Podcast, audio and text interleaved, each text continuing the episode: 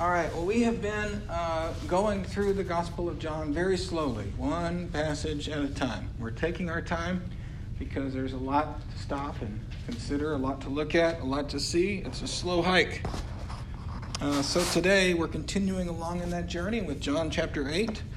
We spent like five weeks in John 7, uh, so I feel like we have, we have new momentum. We're in a new chapter. Um, but John chapter 8 starts with when Jesus spoke again to the people, he said.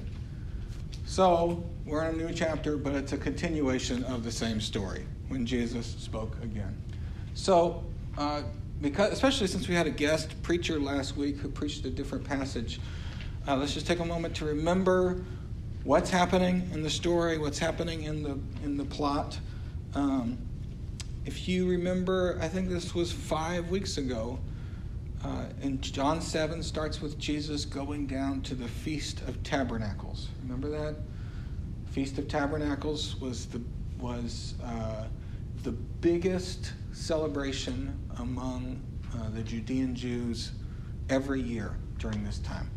It was to commemorate uh, the people of Israel coming out of Egypt and wandering 40 years in the desert because God was with them in the desert. He provided for them in the desert. He blessed them in the desert. In the desert, they lived in tents. So during the festival, people would go out and they would build tents, tabernacles, in their front yard, on the roofs of their houses, everywhere throughout town. And everybody lived outside for a whole week. Um, and it was a huge party. You can imagine what it would be like living in Jerusalem at this time. People came from all over. Everybody's camping in the street. Uh, I think if it were today, everybody, people would have the barbecues out. There'd be music. There'd be kids running around playing. It would just be a lot of fun. So Jesus is there, and he's been teaching in the temple the whole time, and that teaching has drawn a lot of attention. Uh, and we saw, as we've read, and even in this passage, when he teaches, some people believe, some people are confused, and some people are very angry. And it tends to be, uh, it tends to be the, the religious establishment there in Jerusalem that's the most angry with him.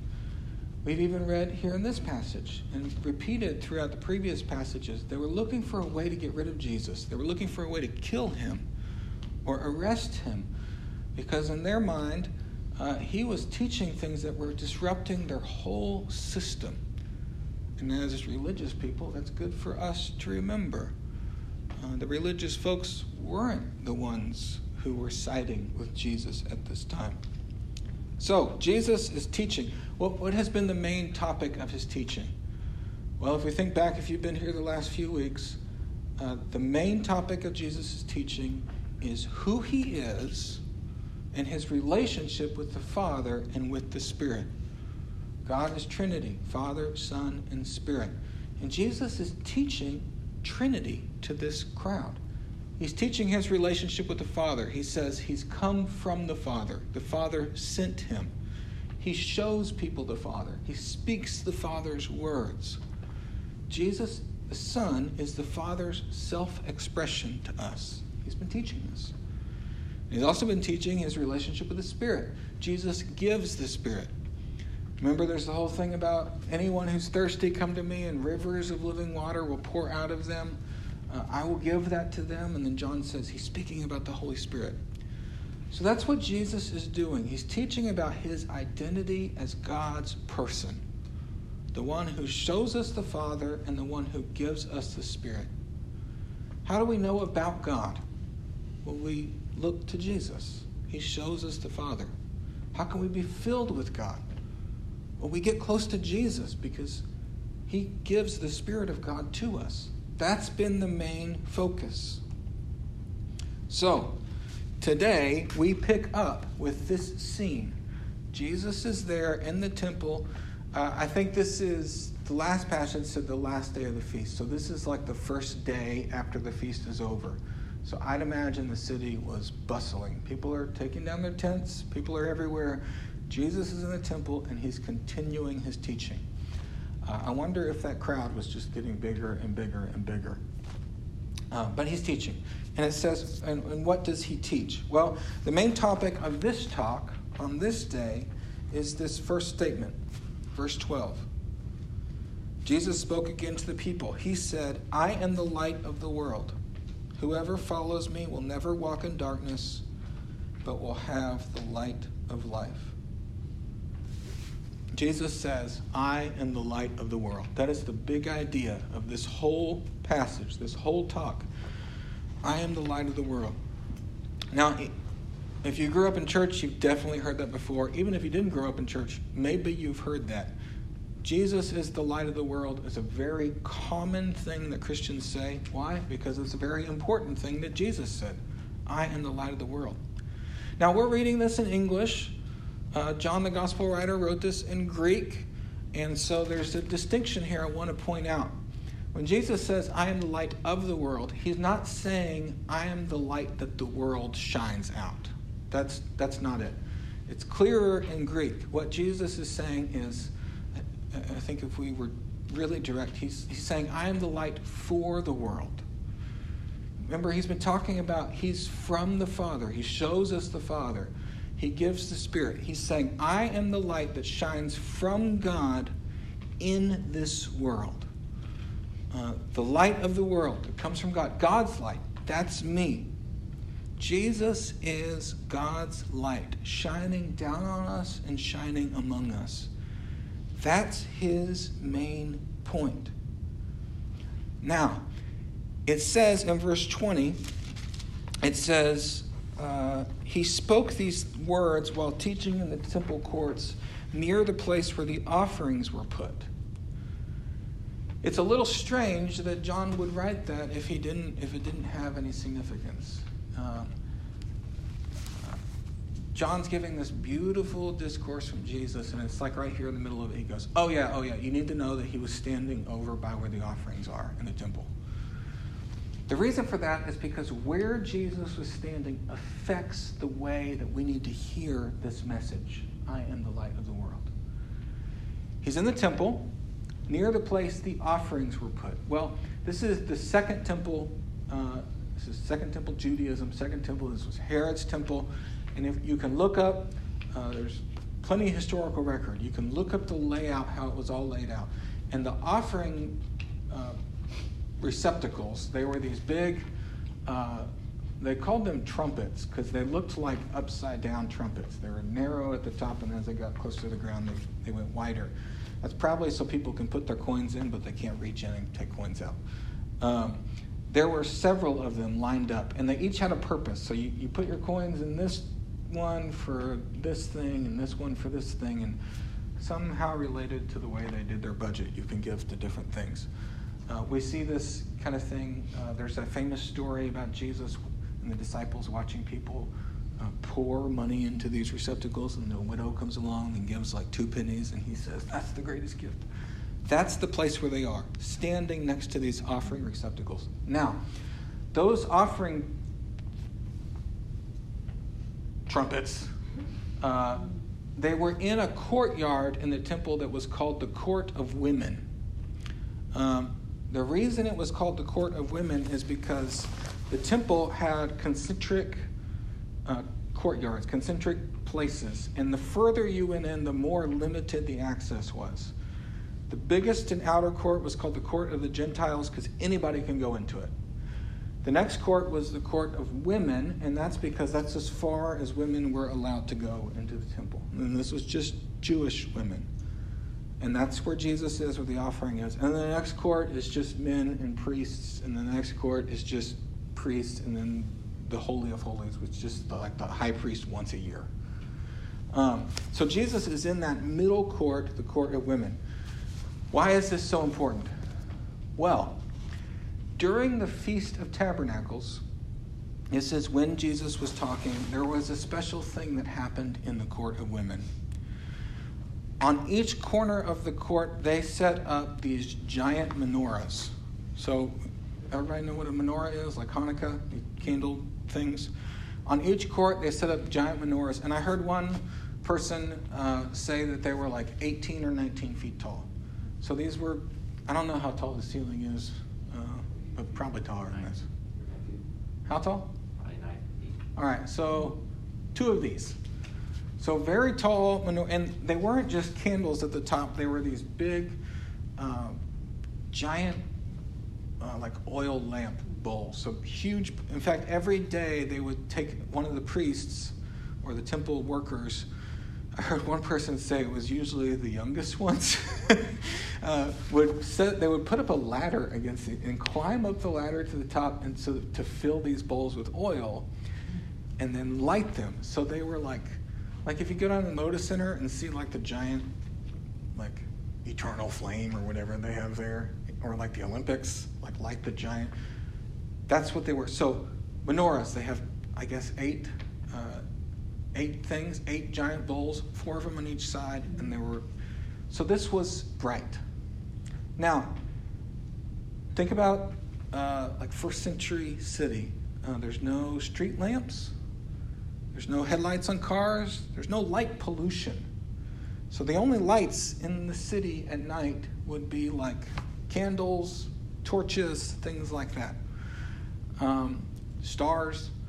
So these menorah things around the temple, they were uh, very, very bright. And historical record tells us that uh, these menorahs would not just light the temple area at night, but because the temple was on um, a hill, uh, and you can go to Jerusalem today and see this hill. Because it was up on this hill, they said that the light from these uh, menorahs would actually illuminate the whole city.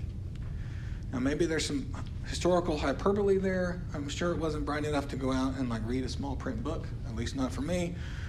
But you could see these lamps through the whole city. In fact, there's one historical record that I heard. I didn't read it myself. I heard a guy talking about it on a thing I listened to this week. Uh, one person had written that on a clear night you can see these menorahs all the way at the coast, which is like close to 50 miles from Jerusalem. Maybe I know that like have, you ever been like on a road trip out in like uh, uh, the desert or the Great Plains, you know, mid America, where you can see for miles and miles, and you, you go up on a hill and you can see a city sort of glowing, even though it's miles and miles away. Maybe it was like that.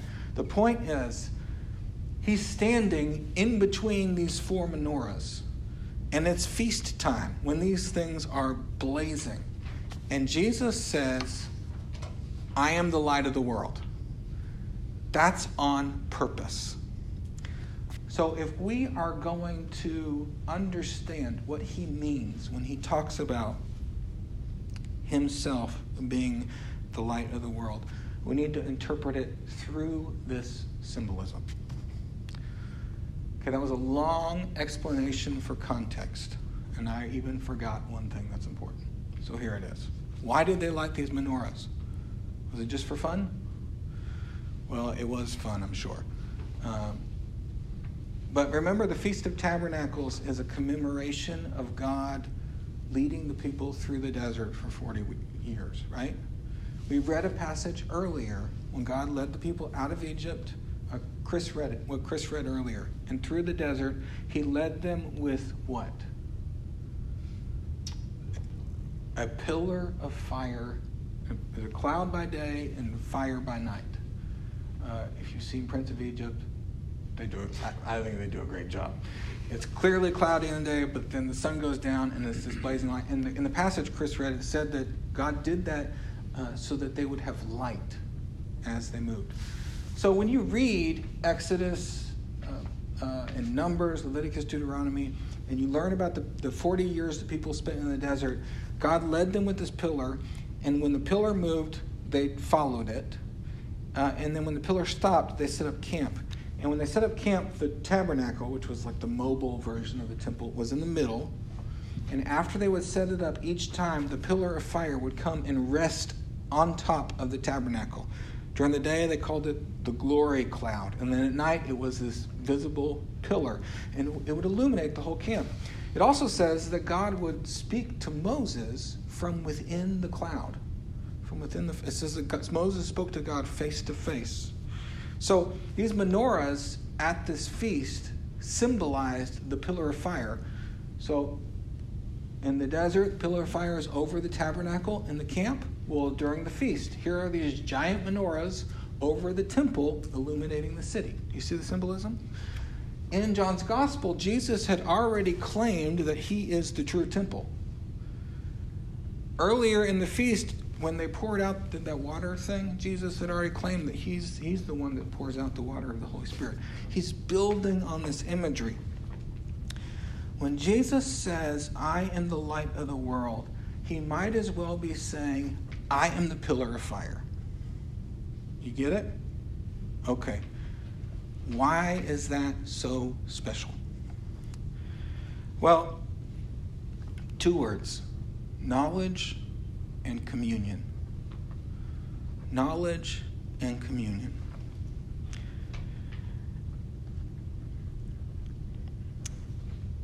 Uh, this the pillar of fire. It led the people. It showed the people where to go. In that passage we read, it, it said that uh, God did not lead the people directly into Canaan. That would have been through the Philistine country. If you travel from Egypt to Israel, Palestine, what they call the land of Canaan, it only takes by foot a few weeks. The people wandered 40 years in the desert. It says that if they would have traveled directly, there would have been war. So God led them on this roundabout path that took uh, 40 years. Because the pillar was there, they knew where to go, they knew how to survive, they knew where to camp. Also, because of the pillar, uh, God would speak to Moses and he would give Moses the law so the people would know how to live. This pillar was knowledge. This is where they got their knowledge. It's no accident that there's this metaphor of light. Light illuminates, knowledge illuminates our mind. Uh, when we think of the pillar and what it represents in the Bible, and we think of Jesus saying, I'm the light of the world, we need to think knowledge. This is where God, how God leads us. This is how God speaks to us.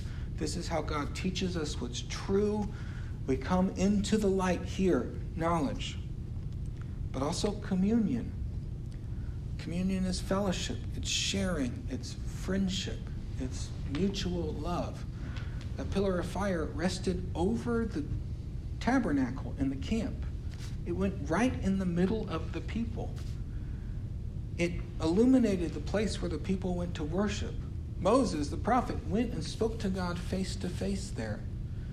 If you were an Israelite living in the camp, even though you're living in a tent and you're wandering in the desert, you can, every night when the sun went down, you can look over and see there's the pillar. That's where God is.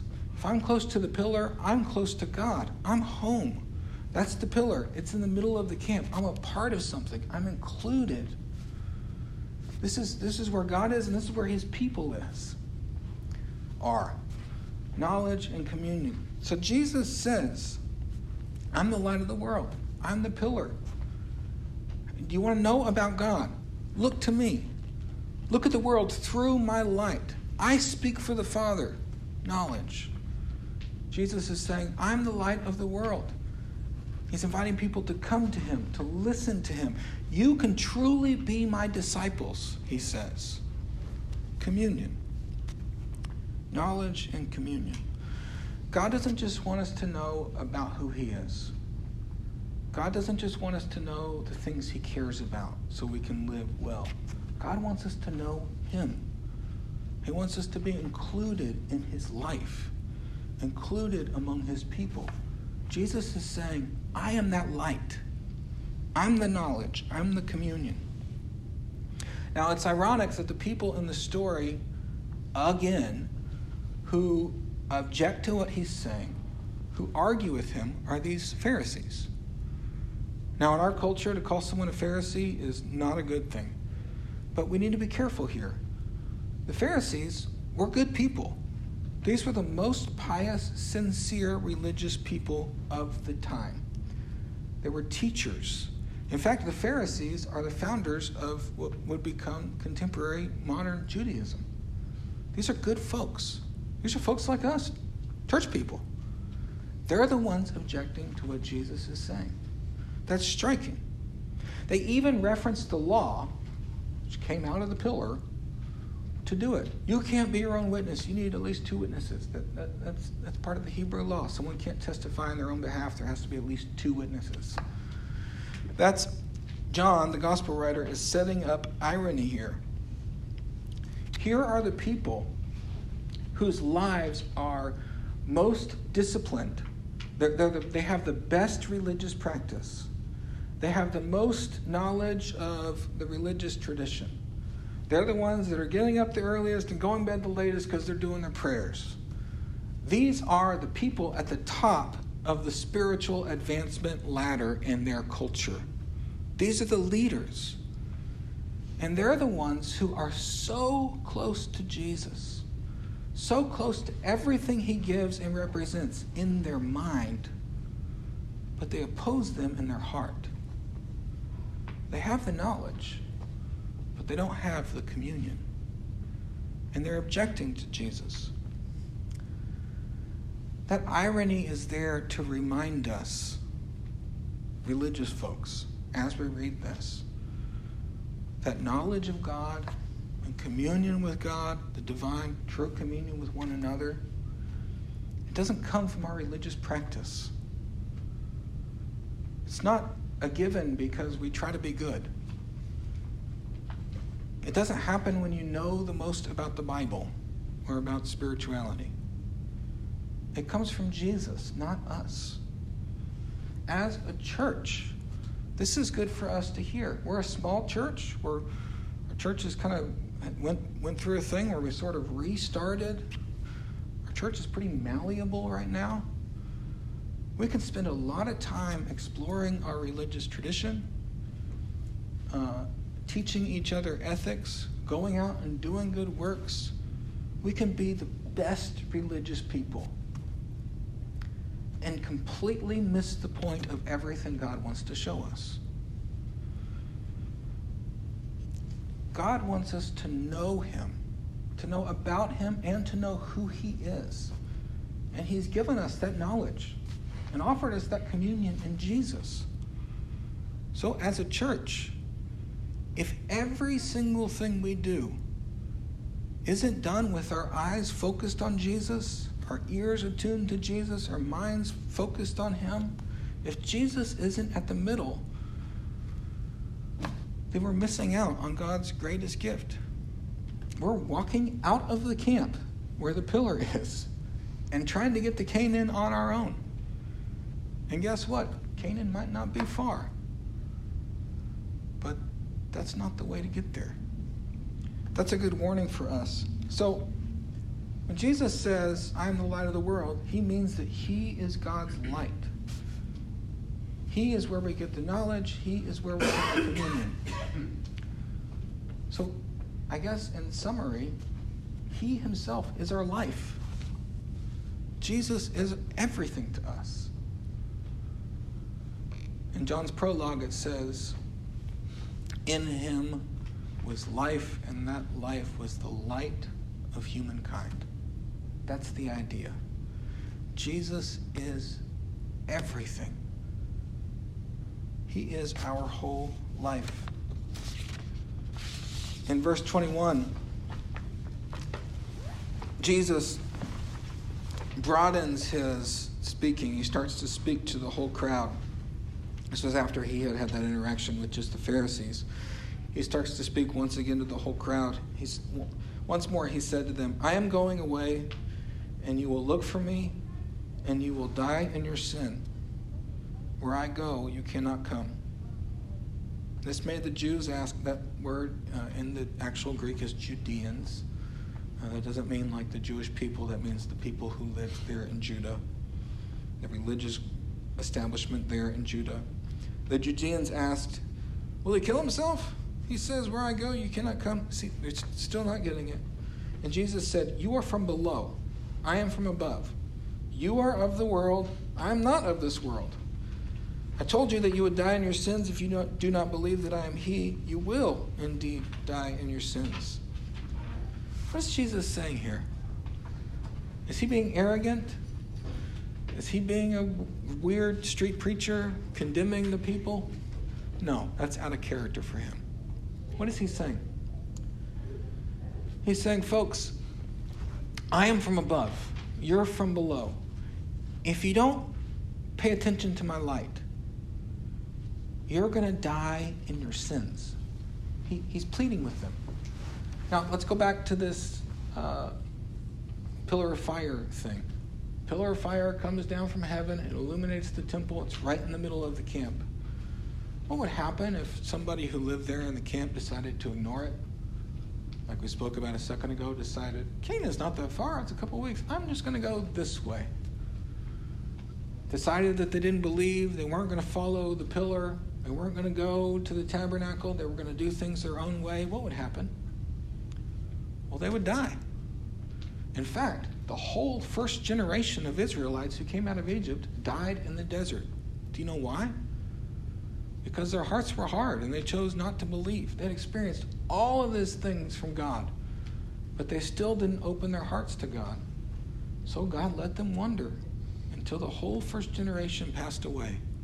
And then there was a second generation who opened their hearts to God, and they're the ones that went into the land. Jesus is saying, I'm the light of the world. I am shining down from above. If you don't look up, just like those Israelites, you're going to die in your sins. You're going to be left in the dark. He says, I'm from above, you're from below. Those menorahs illuminated the whole city, and you could see them from afar. Why? Because they were raised up high. You can't illuminate a city from the ground. You set a big fire on the ground, it'll illuminate that area, but it's not going to illuminate the whole city. So Jesus is saying, My light is from above, it illuminates the whole thing. You're from below. Again, what he's saying is your religious practice, your self directed spirituality, your best efforts, your good deeds, that's great. But it's not the light, it's not going to illuminate your world. It's not going to lead you into the land. Your own lights from down where you are, your best human efforts can never bring you the knowledge of God, the communion with God that comes from a light that shines from way up high. That's what Jesus is saying. I wonder if he even pointed at the menorahs. I'm from above, and maybe another fire somewhere. You're from below, and the people would have gone, Oh, I get it. He's telling us once again, folks, knowledge of God, communion with God, it doesn't come from within sight of you. It comes from God, it comes from me. That's incredibly important for us. Isn't that sort of a dominant voice in our culture? Follow your inner light, look down deep, uh, look deep within yourself. That's where the truth is. And in many ways, that's very good and that's very true. But in the ultimate sense, when it comes to life's ultimate meaning, knowing God, it's not from within, it's from without, it's from above. And God has given us that light in Jesus. Um, Jesus is the light of the world. He's the pillar of fire. He's God's self expression. He gives meaning to all of life. He's how we know God. He's how we commune with God. He's how we participate with God. In fact, He gives the Holy Spirit, He gives God to us. He is lifted up and shining bright. We can live by His light, we can look to Him, or we can wander around trying to follow something else. And, and never, we can even be the most religious people and still miss it. That's what Jesus is saying. But the big kicker in this passage is near the end. Verse 27, it says they, they did not understand what he was telling them about the Father. It's like Jesus is going through all this stuff and, it, and they still are just not getting it. So Jesus says this When you have lifted up the Son of Man, then you will know that I am He and I do nothing on my own, but I speak what the Father has taught me. The one who sent me is with me. He's not left me alone, for I always do what pleases Him. You see the knowledge and communion there? Jesus is saying, Look, I've been talking about this light thing. We have the menorahs. I've been showing you the picture. It's the festival, pillar of fire. You're still not getting it. Okay, I got it. When the Son of Man, that was Jesus' word for himself, is lifted up, then you'll know. What's Jesus talking about? He's talking about the cross. He knows it's coming. They don't see it yet, so he's telling them in advance. He says, When I'm lifted up and I'm on the cross, that's going to be the clearest picture of everything I'm trying to tell you right now. If you don't get it now, wait for that moment. Then you'll get it. Well, we don't have to wait for that moment. We already know what happens. Jesus goes to the cross to give his life for the life of the world. Folks, Jesus, his person, is the light of the world. But his death on the cross, when he was lifted up, crucified for our sins, that was the moment when God turned the light on to its very brightest. So, as we talk about Jesus, as we talk about his light, he is everything to us. He's our life. Without him, we die in our sins. But the clearest we can ever actually say that, the clearest picture of that, is Jesus hanging on a cross. What's that about? Well, that's God entering in the darkness to take his light all the way there to the darkest corner of our hearts. That's God giving up his life so that we can participate in resurrection with Jesus. Folks, Jesus is the light of the world not because he teaches us how to be the best religious people but because He is the very distance that God has gone to take a hold of us and free us from the bondage of Egypt, the bondage of our sin, and lead us into a good life with Him. He is everything. We can go out and try to find Egypt on our own, or we can just go to the light. And that's the good news of Jesus. Let's pray.